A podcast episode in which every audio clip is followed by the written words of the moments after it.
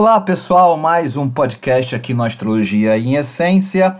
Hoje vamos falar sobre a chegada de Júpiter em Capricórnio a partir do dia 2 de dezembro. Mas antes, ouçam um trechinho dessa música maravilhosa. Dois problemas se misturam, a verdade do universo é a prestação que vai vencer. Dois problemas se misturam: a verdade do universo e a prestação que vai vencer. Grande Raul Seixas, essa é a música Eu Também Vou Reclamar. E o que isso tem a ver com o nosso podcast de hoje, Júpiter em Capricórnio? Astrologia em Essência, o seu podcast de astrologia. Então, pessoal, agora a coisa muda de figura a partir do dia 2, 2 de dezembro.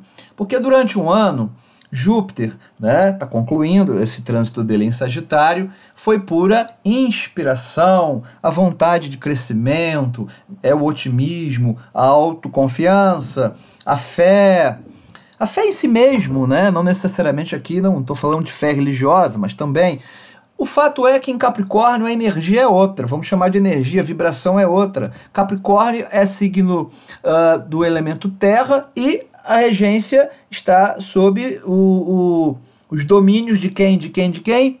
Saturno. Saturno impõe limites. Saturno, ao contrário de Júpiter, é a, é a restrição. Se Júpiter é o sem fronteiras, né, é a expansão, Saturno é o contrário. Então, não será fácil por um lado, mas a gente precisa, né, como sempre eu digo, uh, estarmos alinhados com essas energias, vamos dizer assim. Então, ainda que a gente é, se sinta espremidos pelas adversidades é, que fazem parte, né? É, é em Capricórnio que estão os fortes alicerces para a construção com trabalho, muito trabalho e paciência, paciência. É claro que isso vai depender do mapa astral, né, da, da carta astrológica de cada um, mas na, na essência, no geral, é isso aí. Então é importante que a gente tenha essa consciência de que uh, todo o sonho, né, tudo que foi imaginado, desejado durante esse tempo em que Júpiter transitou em Sagitário, né, tem aí mais, mais uma semana e meia, né, mais ou menos, mas em Capricórnio a coisa muda de figura, né? Muito trabalho e relação, porque, repito, é, Júpiter estará sob o império da ordem, da disciplina e do maior esforço. É o reino de Saturno que a gente possa realmente saber aproveitar né, dessa grande oportunidade. Não obstante, uh, a gente possa sentir um pouco certas restrições, mas necessárias, necessárias para que a gente realmente meta a mão na massa e faça a coisa é, acontecer. Interessante também, sempre é bom lembrar que cada um de nós tem Capricórnio numa das 12 casas do mapa astral.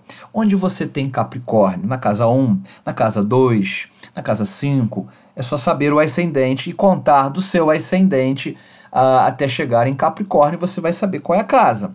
Bom, esta casa que vai receber essa essa presença, né, que vai ter esse influxo jupiteriano mais cerceado, né, domínios de Saturno, é claro que vai merecer esta casa um esforço concentrado, com muita relação, provavelmente, muito trabalho, uh, uma atenção muito mais pé no chão, né, para que as coisas se deem uh, uh, com, com positividade, né, que as coisas aconteçam de fato e se realizem. Repito, vai dep depender do mapa astral, né?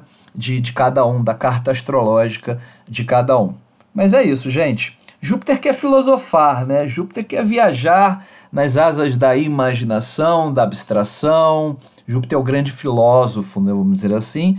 E em Capricórnio, é, ele vai ter que lembrar que tem as contas para pagar, como cantou Raul Seixas na música Eu Também Vou Reclamar. É isso, pessoal. Mais uma Astrologia em Essência, seu podcast de astrologia. Eu sou Haroldo Mendonça, beijo no coração e até a próxima. Astrologia em Essência, o seu podcast de astrologia.